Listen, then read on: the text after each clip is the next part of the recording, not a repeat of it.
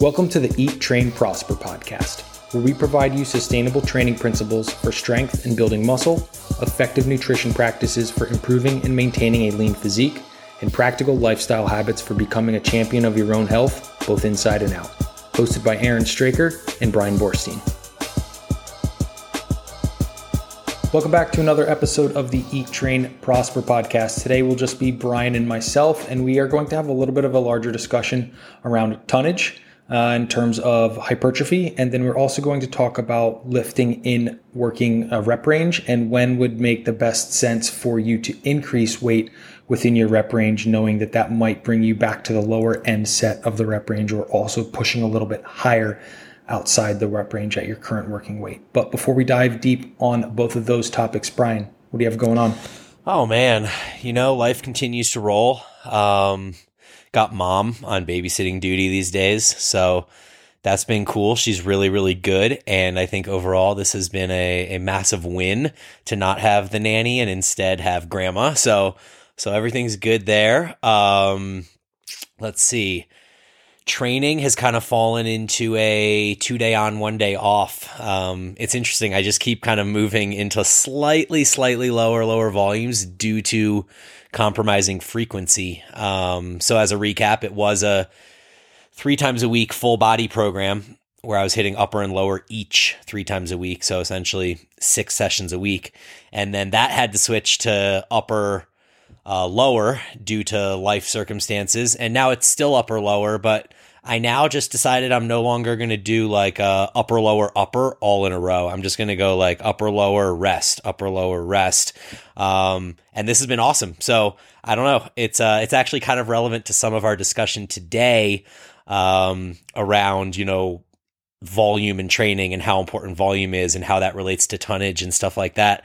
But I'm just finding you know the more that I decrease uh, volume over the last year or so, things have just kind of gotten better for me. So it's all very interesting. And I think it also plays into a little of the discussion we had with Dave and Abel. If y'all missed that, you can go back and check that one out. And we discussed kind of how we all have, you know, pulled back a little bit on the volume that we've done. So, um, that's where I'm at. I, uh, still am dealing with a slight strain in my lower glute or upper hamstring. I'm not really sure uh, what's going on. It's it got to like a eight out of ten healing, and then it just kind of stopped getting better. So what I've been doing is implementing this leg curl to RDL superset so that I'm able to get some hip hinging in without having to feel like I need to hip hinge 350 to 400 pounds or something crazy like that. Um, so I'm now going leg curl directly into RDL. And uh, this past week, yesterday, I did 275 on the RDL, which was the best stimulus I've felt from RDLs in a while. So I think I'm going to stick with this pre-exhaust superset sequence for at least a few more weeks. See how my hamstring does if it heals, and um, just continue kind of getting the benefits of instituting pre-exhaust, which is something that I haven't really done in my training in any sort of structured manner for a number of years now. Um, mentioned to Aaron before the the podcast how my stomach's been a little weird the last few days and kind of not unexpectedly my body weight has kind of increased as well due to probably water retention and stuff like that. So um, what was, you know, hanging out at like 194, 195 ish is now like 196, 197. And just this morning, now that I'm feeling better, it just dropped like right back down to 194. So literally like overnight, I'm like, oh, my stomach doesn't hurt anymore. This is amazing. And I step on the scale and like three pounds are gone and I don't know where it went. It just like disappeared. So, um, so hanging out at 194 and, uh, finally feeling better. And, uh, yeah, what's going on in your world, dude? Uh, before we before I take over with that, any uh, two questions I want to ask you. So, anything new with? I know you were briefly we would talk about the specialization cycles or any kind of new upcoming cycles on any of the uh, other programming you have uh, on. So yeah, um, well on uh, the Paragon program, we're we're starting a um, a hybrid Olympic lifting bodybuilding style program for the spring. So we're looking to release that. I think the first week is April fifth. Um, So that would be like a brand new offering, like a different. Yeah, yeah. ones. The yeah, cycles. it won't be a repeating cycle, so it's not like we'll finish this and then there'll be like another 15 week cycle after that or whatever. It'll just be a one specialization cycle of sorts that's focused on Olympic lifting three days a week. Um, so we'll like snatch on Mondays, we'll jerk on uh, I think Thursdays and clean on Fridays or Saturdays. Um, so that'll be cool. And then combined with like hypertrophy and bodybuilding style training. So I know people should be into that. It'll be set up like four weeks on, deload, four weeks on, deload, four weeks on, deload. Um, like most of the cycles awesome. that I write. And uh, yeah, it should be unique and cool. So if anyone's looking to to do a little Oly lifting in the spring, um, definitely check that out. Cool. The other question I had for you, mentioning uh, the the hip hinging. So when you program, or um, t- personally, right, uh, for yourself, do you typically use um, like an RDL or an, a stiff-legged deadlift for your hip hinging, or are you often using like a good morning or more of a backloaded um, one as well? Too. Um, so I I don't do conventional deadlifts really. I actually haven't done a conventional deadlift in over two years now. Um, but I am kind of intrigued by the notion of putting them back in potentially in like a strength oriented phase. So I haven't done a strength oriented phase again in probably two years. Um, and I'm talking like, you know, below the hypertrophy rep ranges. So maybe hanging out in like the two to six rep range for a lot of the main lifts. Um, and that's just something that I've thought about because I just haven't done it for so long. And, uh, and I do believe that strength is important. Um, and given it's something I haven't done for a while, I think that I would see some adaptations pretty quickly in it too, which could also be motivating. So something I kind of have in the back of my mind for my own training. Um, but yeah, usually I do stick with an RDL or a stiff leg deadlift. And then I've kind of, to be completely honest, I've ignored the good morning. Um, and the reason I've ignored it is because I'm not good at it. Um, and so it's one of those things where when people ask me, like, you know, should I do it? And my answer is like, well, if you're not good at it, you probably should get better at it, right?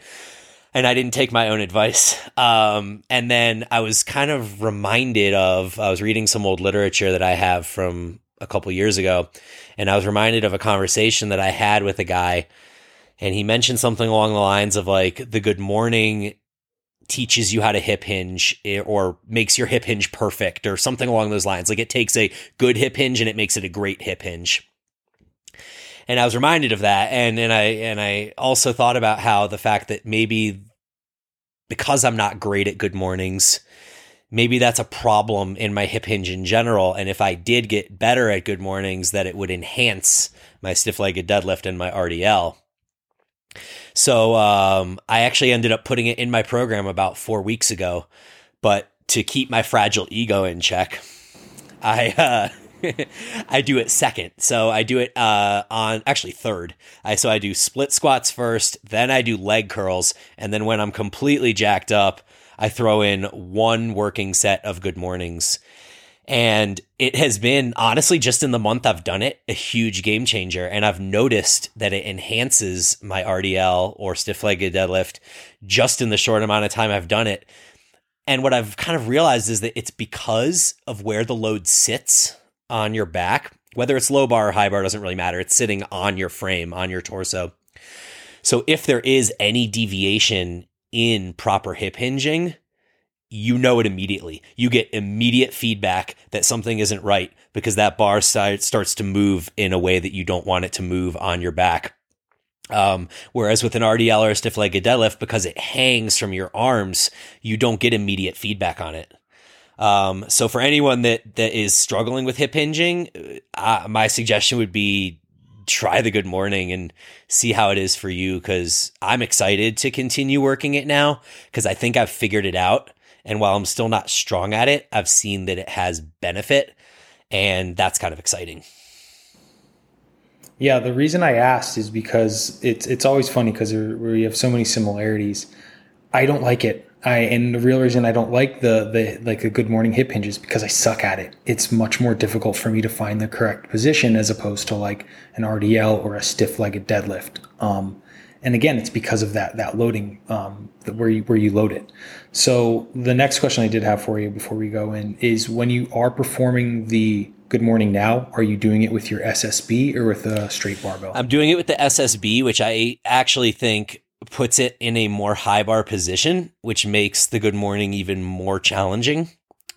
Um, and I almost always recommend people do good mornings with a low bar position because just those like two inches of putting that bar closer to your midline makes a huge difference in your ability to hip hinge properly.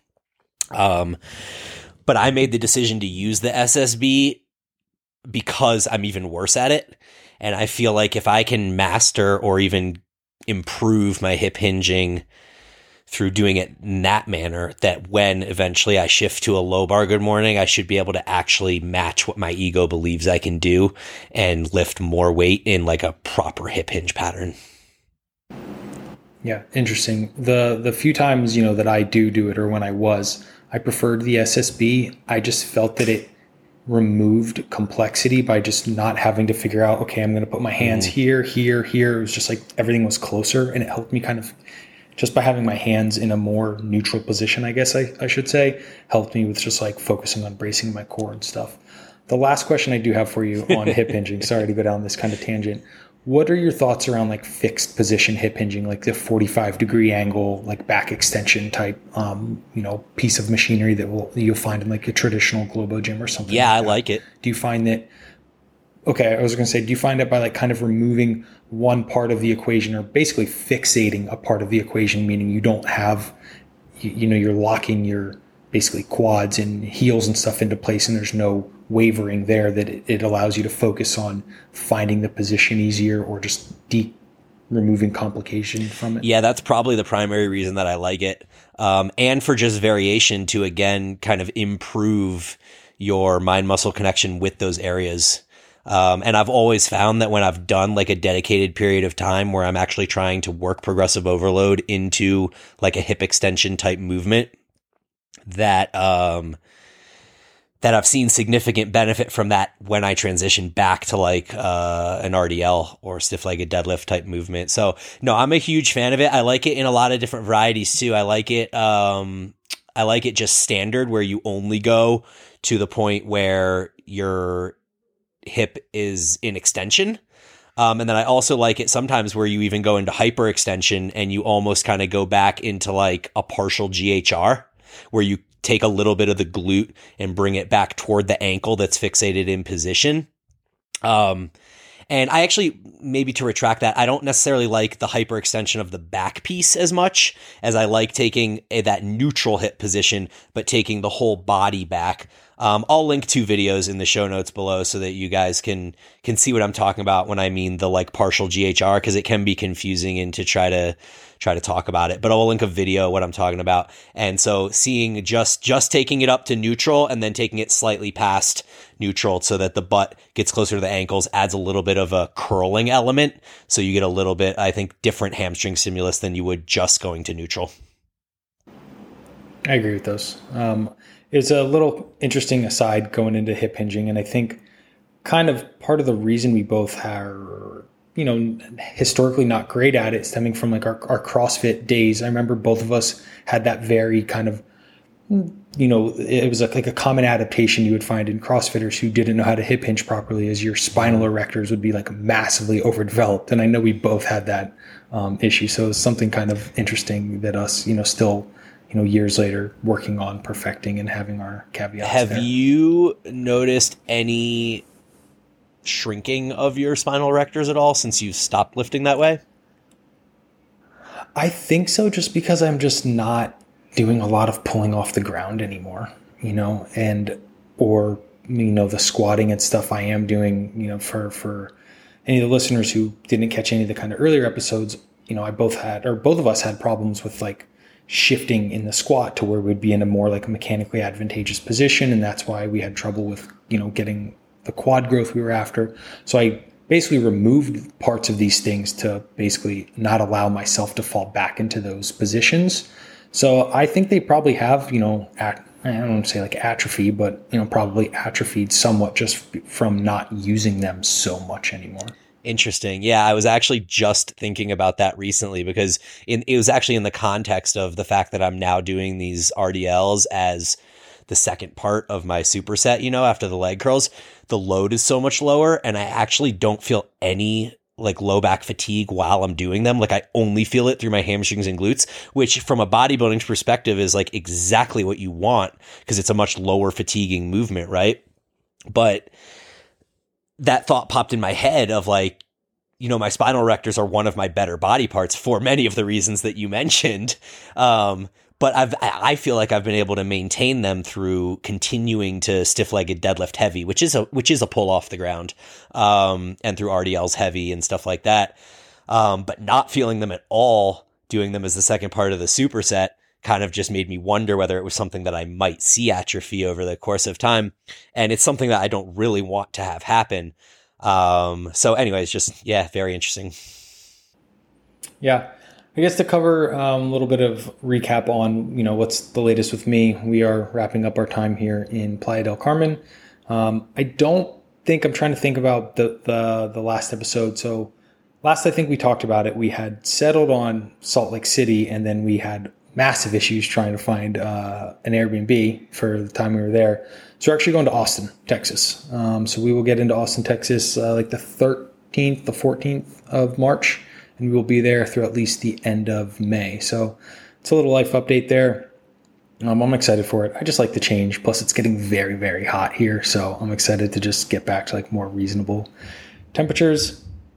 Um, training. I am in the final two weeks of my three day per week leg training program, so it's been going really well, and I'm like, you know, it's awesome. I'm enjoying it. You know, it's definitely producing fruits of my, you know, my labor but it's taxing. So it, it's beating me up a little bit. So I'm excited to pull back. We're going to pull back to four days per week, nice. which is um, going to be good for me. It'll just be give me a little bit more flexibility, especially with being in a new place. I'm excited to just go on more walks and stuff too, and spend an extra day um, away from the gym. So that's kind of how when you feel that way, it's kind of like okay, like it's time for a deload. Like will to train is down a little bit.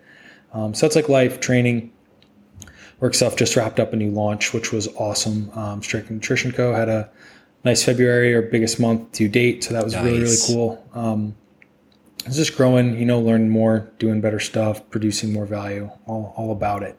So that is the life kind of training and business update for me. So anything else before we get into this no, topic, man, Brian? Let's chat. Okay. So with how I want to frame this, this conversation we're going to get into is – from the standpoint of repeating an exercise week after week, trying to improve reps and or increase load once you reach the kind of the upper threshold of the rep range that you have set for any particular episode or exercise. So within this, we're going to largely be talking about rep ranges. Um, in you know efforts of f- further facilitating the progressive overload for hypertrophy, we may kind of take a little aside to talk about strength as well. So to kind of kick this kick this off to you, Brian, at which point does an increase in weight and thus lesser subsequent reps actually provide you with um, less total work done from a tonnage perspective?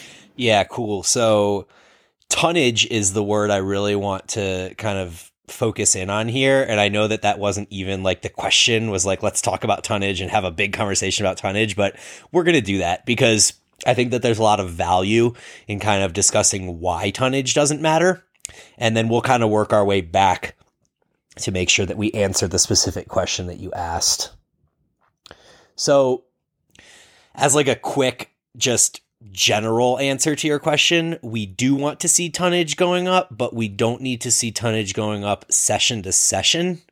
We just want to see it going up over time. So if you have the same movement for a similar amount of reps in your program three months from now, we want to see that you're essentially lifting more weight for more reps than you were a couple months prior. Um, a lot of people have this idea that tonnage needs to go up constantly. And that's what I kind of want to put to rest a little bit via um, some of this discussion. So, my coach, uh, the guy I was working with for a while, Brian Miner, he has a website, myojournal.com. And uh, I'm just going to take a quote off of his website to kind of start the discussion real quick. So he says, Tonnage doesn't cause hypertrophy. It just often correlates with the requisite stress that initiates the physiological cascade that gets us jacked. The practice of equating tonnage and expecting similar outcomes in hypertrophy often misses the mark due to the fact that load and proximity to failure are the primary determinants of muscle recruitment, as mentioned earlier. Tonnage doesn't provide insight into either of those. So the, the points he was saying are that proximity to failure and load are going to be the main things that we're working with here that affect hypertrophy. So essentially, the amount of tonnage that you do can be affected by so many different factors. Like you could just add a set and do less reps than you did, and now you've increased your tonnage, right? You could do sets of 20 reps instead of 10 reps, and now you've also increased your tonnage, right? Um, so the idea is that we want to increase an imposed training stress over time tonnage in a long term visual months down the road gives us proof sort of. It validates that we did increase training stress. But the ultimate goal on a day-to-day basis is to match a level of stress that we're trying to achieve for that day and that may or may not come with an increase in tonnage. Um so let's see One thing about lifters as we advance is that we become better at mind muscle connection and better at muscle specific execution. For this reason, being stronger often means that you need to do less volume. So if we take somebody who call them an intermediate lifter and they're squatting 225 pounds for sets of 10, because 225 isn't just overall a massively imposing demand they can probably do five sets of 10 and achieve 11,250 pounds of tonnage.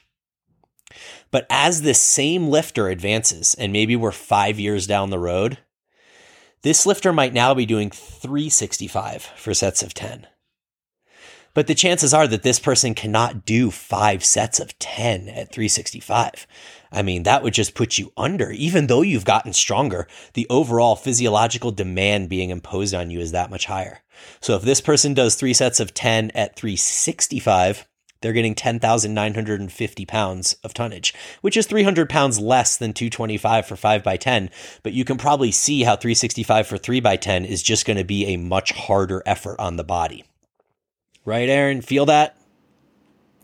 Yeah, 100%. So kind of take a step back um, from if you're viewing your progression over from like a macro cycle and you're saying okay if i'm looking at you know like a six months ago at an equal rep range and an equal amount of sets looking at tonnage can be mm-hmm. beneficial over like a macro perspective but in a you know micro perspective comparing week to week or even like you know microcycle to microcycle um, strictly chasing tonnage would probably um, be less advantageous than paying closer attention to like your rep ranges, your RIR, um, your physiological like capacity to recover, etc. Yeah, exactly. So that was kind of the next point I was going to make is that um, preparedness, and we've talked about this before in regards to progressive overload, but preparedness on a daily basis is a fluctuating component, right? So it would be really cool if we could go into the gym and be like, okay, this week I'm doing 200 for 12. Next week I'm doing 200 for 13, then 200 for 14, 200 for 15. And then I'm going to go to 210 and do 210 for 12 and then 13 and then 14 and 15. That would be really cool. We could just progress linearly just like that.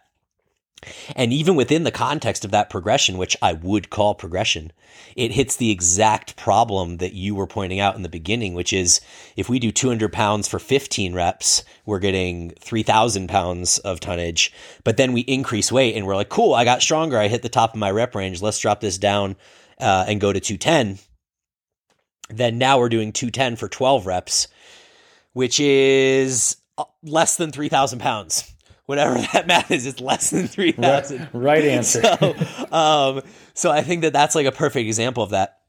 Um, and then just to make one other quick point about um, tonnage and how spe- how it is specific to muscle is when you look at a CrossFitter, and this is even relevant to our hip hinging discussion from the beginning of the conversation. A CrossFitter is doing so much tonnage, right? You can look at like a CrossFitter's day and there's just tonnage here and then there's a midday workout and there's tonnage there and there's an evening workout and there's tonnage there. But none of that tonnage is very specific to the muscle that's being worked. So then you take someone that shifts to physique, and I bet if you did a case study and looked at like a competitive CrossFitter who shifts to like a physique focused approach, they probably cut their total tonnage throughout the week into like a third or a quarter or something like that. But that tonnage becomes much more specific to the purpose that they're trying to achieve, to the muscles that they're trying to work. And so it would be ridiculous if they tried to match the same amount of tonnage that they were doing, right? Agreed. Cool. Um, so the main way that we like to track the work that we're doing is in hard sets, right? That's kind of the standard accepted nomenclature for for hypertrophy training now is the number of hard sets that you're doing within a given rep range. Um so I think that it's important to understand that even in the conversation of tonnage, that some people are going to work better within a lower rep range and some people are going to work better within a higher rep range, right? This can be as much physiological, like somebody might be a fast twitch fiber type and work better and respond better in like a five to eight rep range. Whereas somebody might be a slower twitch dominant person and respond better in like a 15 to 20 rep range. This could also be psychological too, where somebody literally might just hate working in the 15 to 20 rep range and prefer the 5 to 8 rep range that probably doesn't mean that that person should only work in the five to eight rep range if their physiology dictates that they should work in the 15 to 20 rep range. That's kind of aside. It probably isn't super important for the conversation. But um, what is important in regards to tonnage is that the person that's doing sets of five to eight reps is going to get way, way, way less tonnage than the person that's doing um, the the higher rep range, right? And an example of that is even Okay, so uh, hold on one sec. Yeah, so the example would be uh, somebody doing three sets of five reps with a bunch of weight versus um, three sets of 15 reps with less weight. You're going to get more tonnage that way. I also think it's important to talk about proximity to failure in that that's one of the things that Brian Miner kind of said in his quote that I used earlier was that proximity to failure is one of the key attributes to hypertrophy. So if we're beyond whatever the minimum threshold is for hypertrophy, and say you're at six, seven, eight reps shy of failure, you can still accumulate a ton of tonnage. Like I could do a set of 30 reps with 100 pounds, but leave 10 reps in the tank. And I'm getting a ton and ton of tonnage, but none of that is relevant to anything because we're not even within the spectrum of what's relevant for hypertrophy. Um, so also super important to keep in mind there. Um, Greg Nuckols had a uh, podcast episode with Jeff Nippard. It was on the Jeff Nippard podcast called How Hard You Should Train. And it was one of the most like thought provoking podcasts I've listened to recently. And one of the things that uh, that Greg Nuckols said is he goes, I don't really think it's even about RIR as much as it is a percentage of the total reps that you can achieve. So the way that he described this was you could do a set of back squats for 20 reps with your 22 rep max. And that is just an awful set of back squats. Just terrible. I mean, it will put you on the ground for the rest of the day.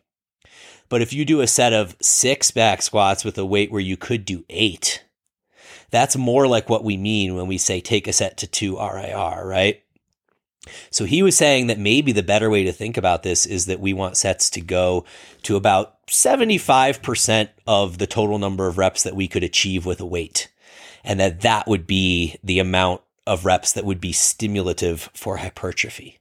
So that would be that six reps with an eight rep max, which is a typical two RIR set.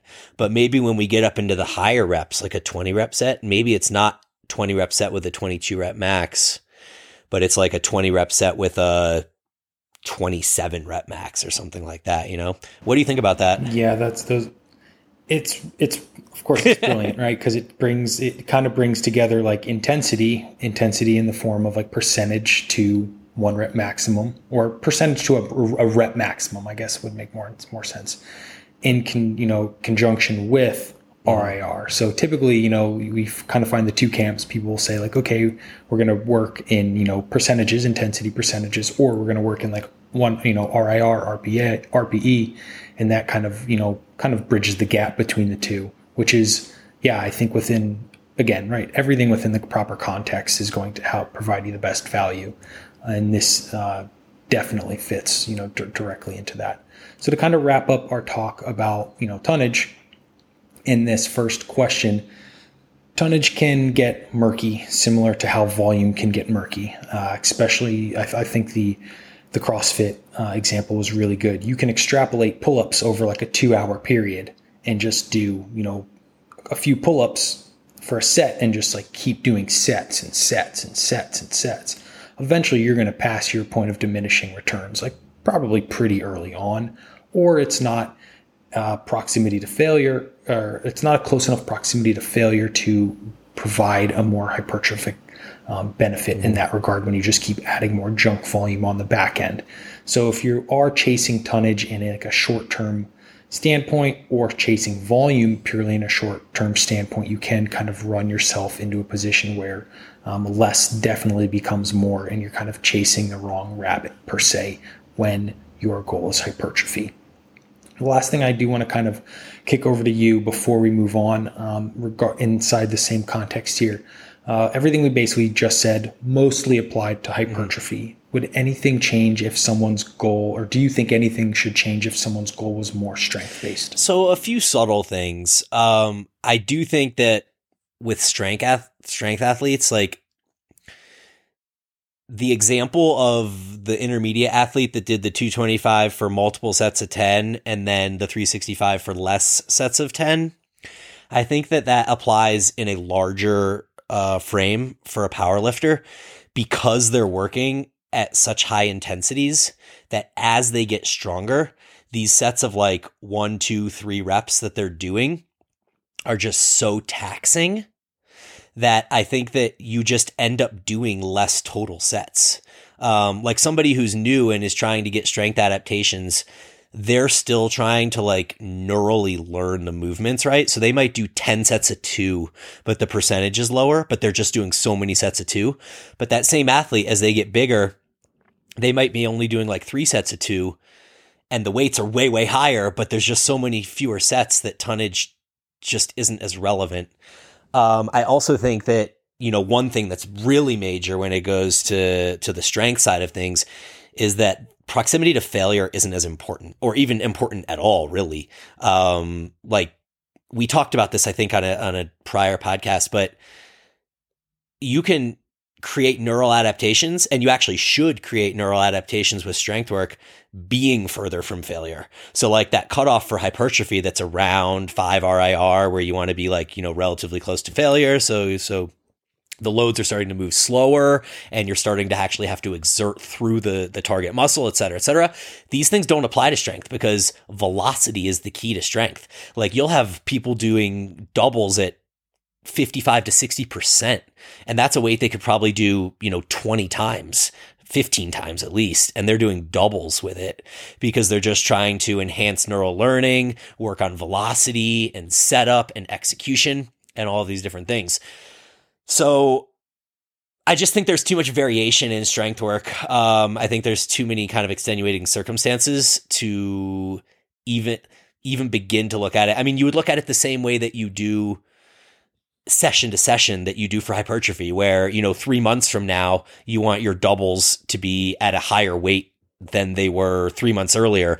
But you wouldn't look at tonnage as something that's supposed to increase necessarily linearly throughout a training career. Agreed. So to kind of button this one up, tonnage can be beneficial when, you know, zoomed out from a long term perspective. It's probably not something that should get much of your attention uh, from a session to session, even week to week, month to month type of deal. Yep. Anything else to add there, Brian, before we move no, on? No, I think that's probably the, the majority of it. Yeah, you did well. Awesome. So, next question we have is how to know when to move up in weight for working sets. So, what I'm going to do first is kind of frame an example here. So, let's say for our particular exercise, our target rep range is 12 to 15 reps. So, on the low end, we want a minimum of 12 reps. On a high end, we want a maximum of 15 reps.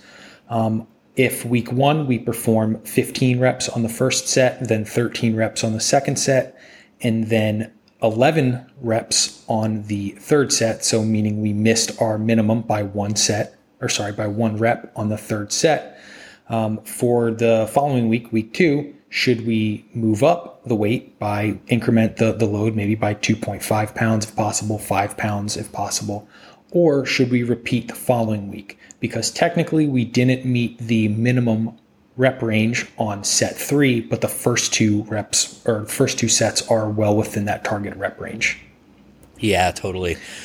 So I think the first thing to keep in mind uh, with any sort of rep range when you're talking about hypertrophy is that as long as you're between five or six and 25 or 30, it really doesn't matter. Like it really, really doesn't matter.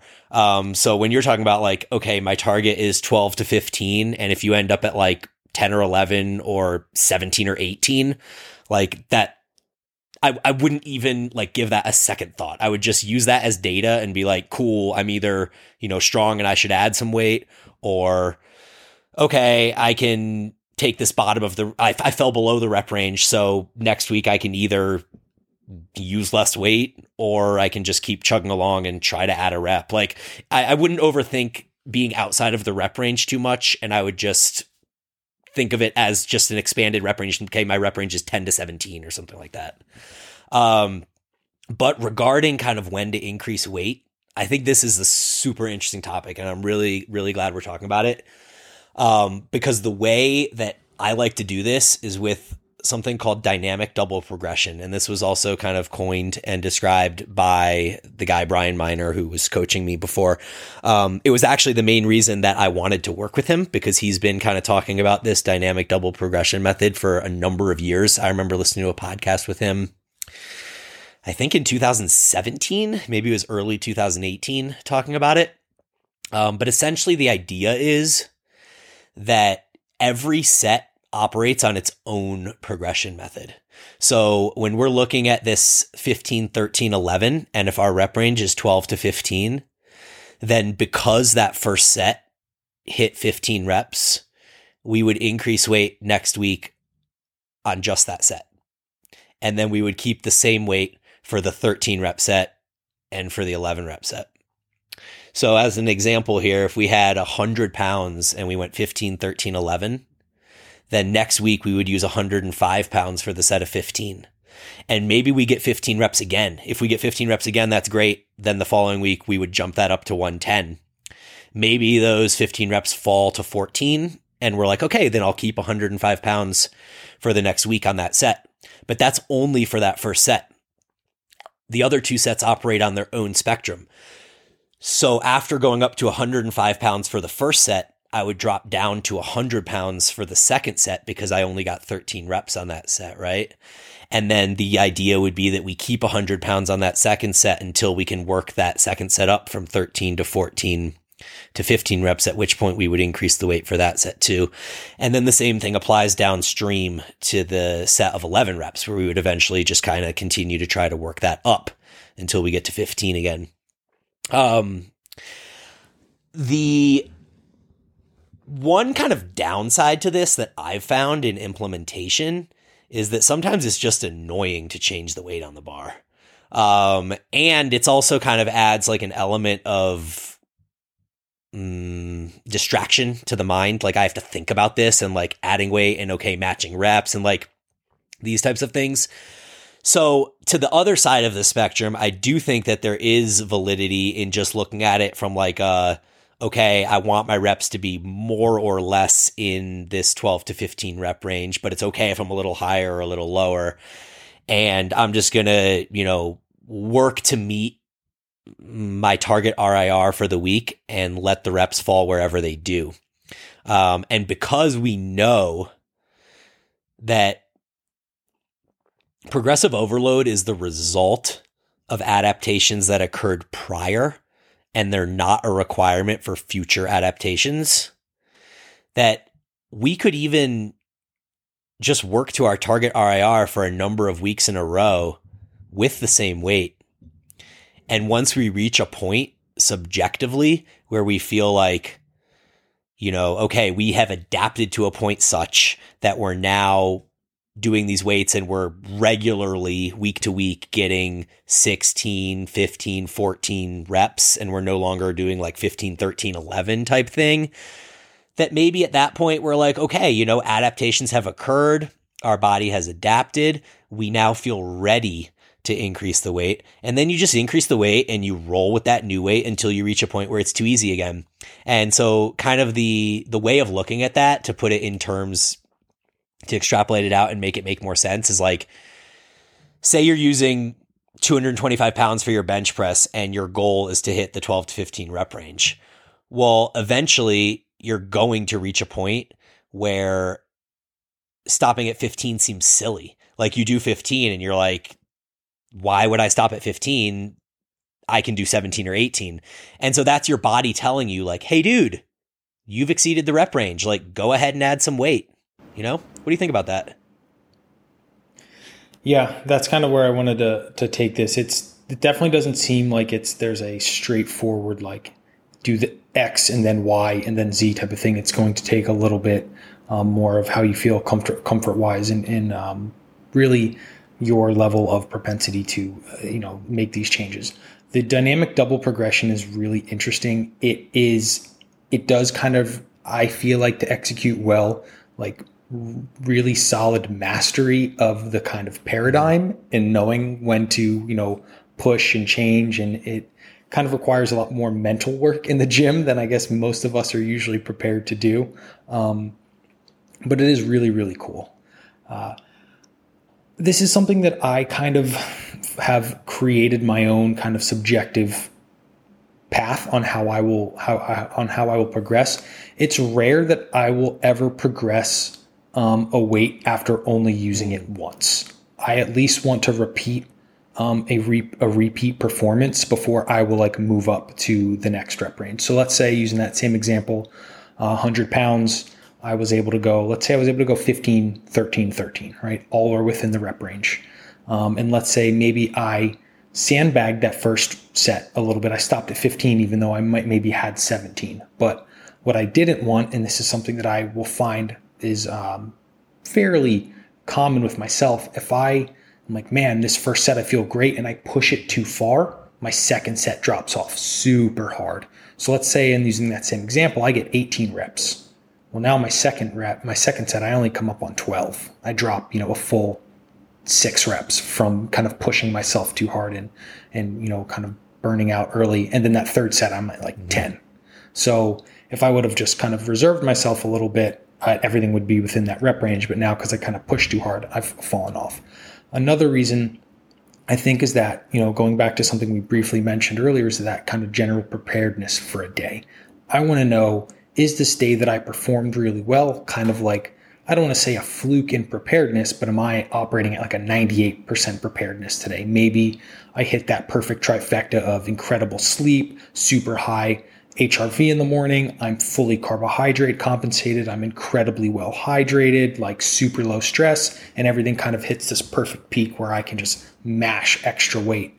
And then I'm like, sick. You know, I hit my rep ranges, I go up 10 pounds or five pounds next week. And then maybe the next session or whatever, I'm like not having that like crazy, you know, all peak of the planets aligning with my preparedness.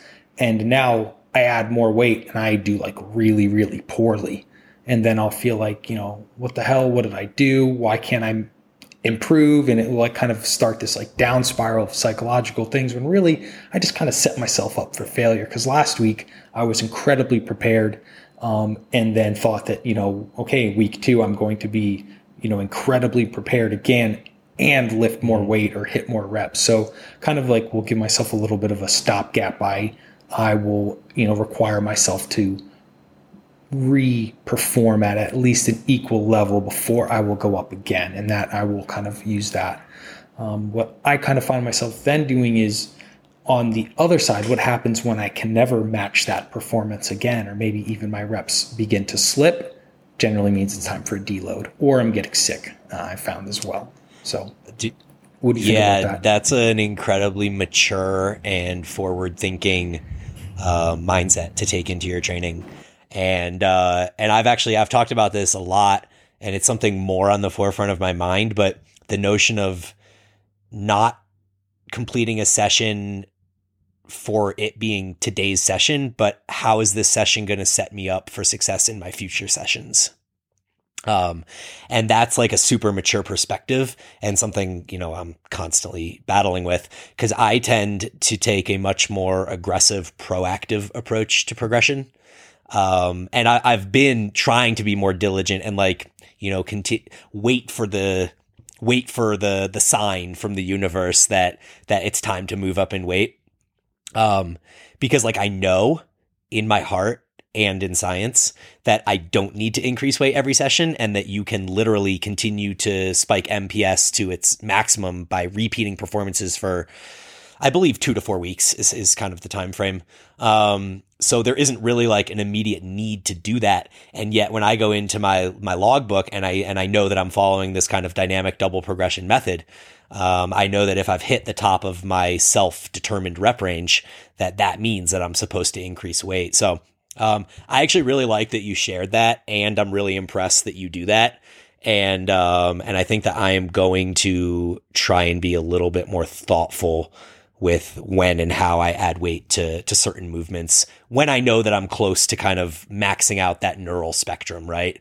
Because um, there's always those times where you know a movement is relatively new and it would be really silly not to add weight and kind of work to that point where like you actually have to work for your gains, you know?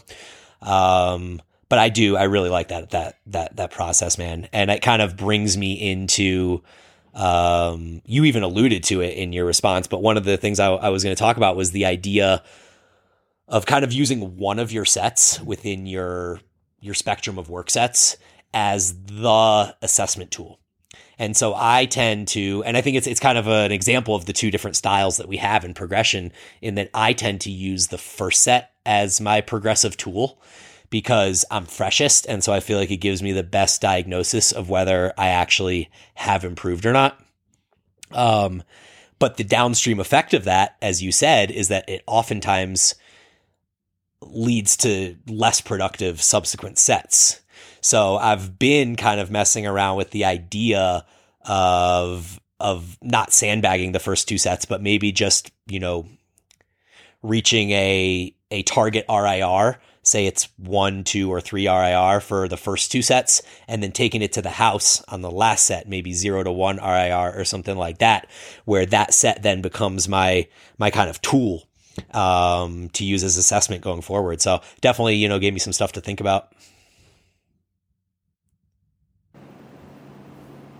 Yeah, uh, the the principle of the the saving a hard set or picking a hard set is very it's interesting for me.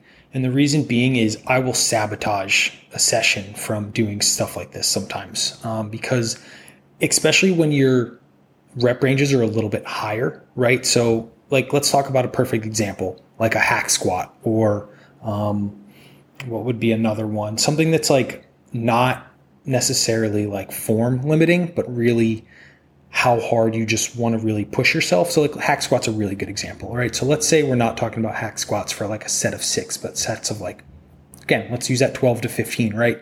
There's that kind of sweet balance between the weight is heavy, but um, it's not, it's uncommon that you are going to fail from a pure not being able to move it from a, from a weight perspective. It's the, you know, um, okay, I'm now, this set's now gone on for like 35 to 40 seconds. My heart is beating like crazy. The metabolite buildup is incredible. My legs are on fire. That is where you're going to kind of fail a rep per se when the, the pain threshold just becomes too great or you, you know, you're, you're just completely spent.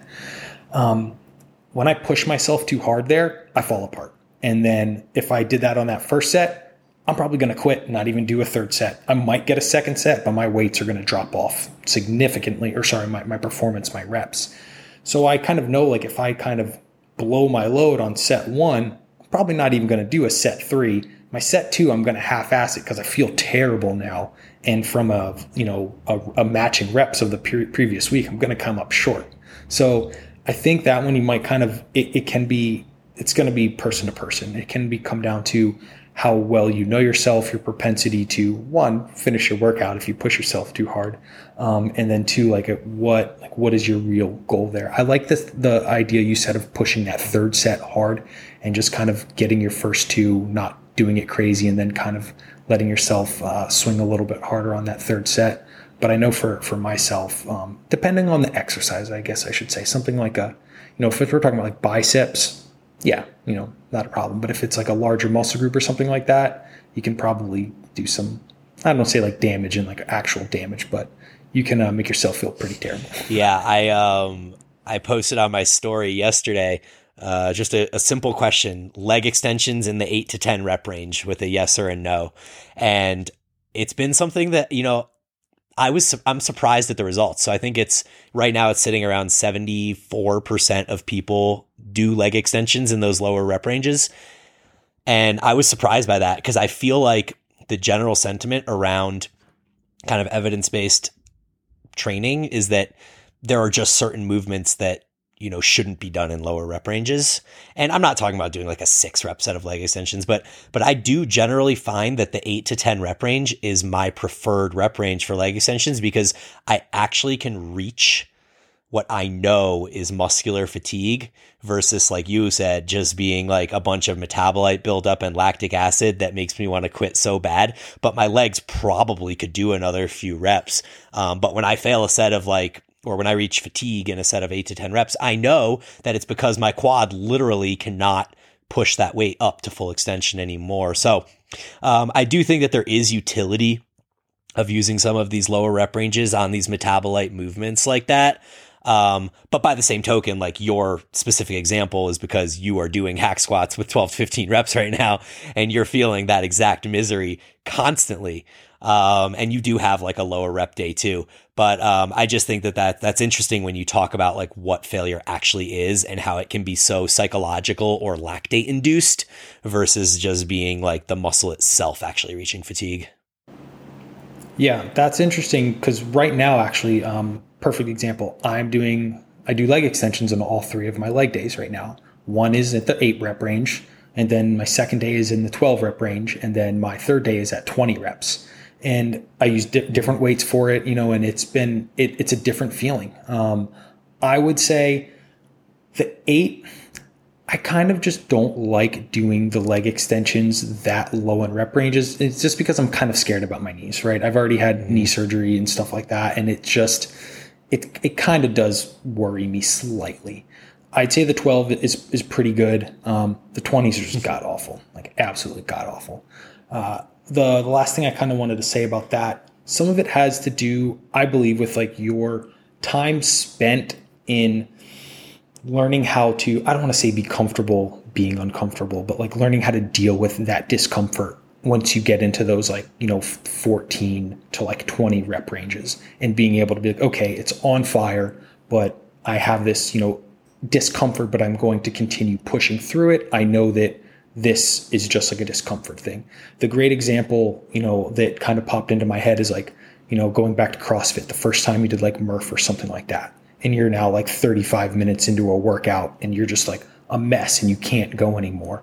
But then once you've done it a couple times or you're like more seasoned in CrossFit, you can feel absolutely terrible, but you can con- continue to still like push reps and, and keep moving. So I think it's a similar adaptation there, just in terms of like feeling comfortable in that position that doesn't feel great at all. It's an increase in work capacity, right?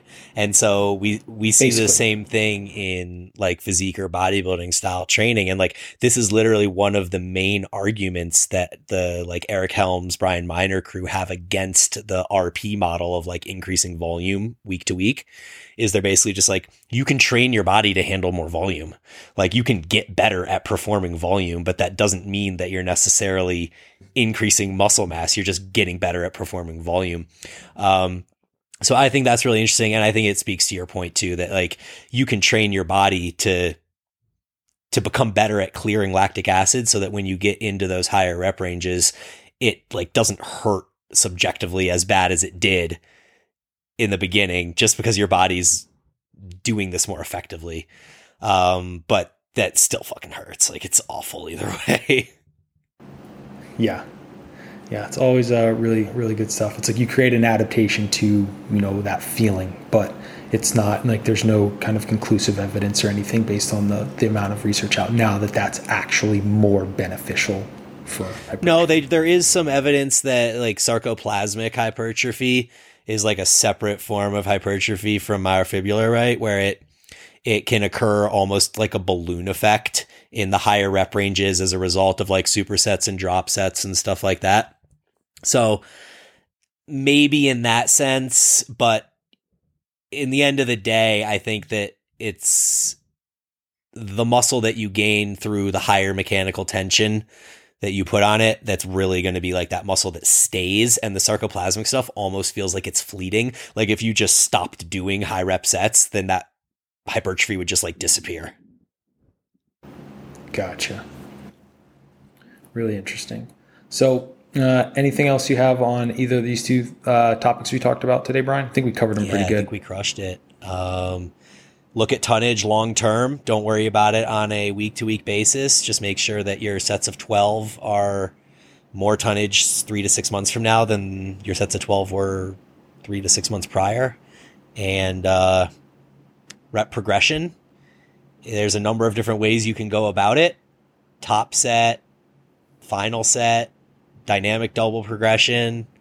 Um, but I think that maybe the key to the progressive meth- progression method that you choose is sticking with one for at least the period of time that you're training with that approach and not jumping around being like today I'm going to use dynamic double progression and tomorrow I'm going to use a top set and then the next time I'm going to use my third set as my top set and like make sure that you have some tangible way of tracking these metrics and try the different approaches over the course of a number of months where you use one so that you can decide um, which approach is your preferred one.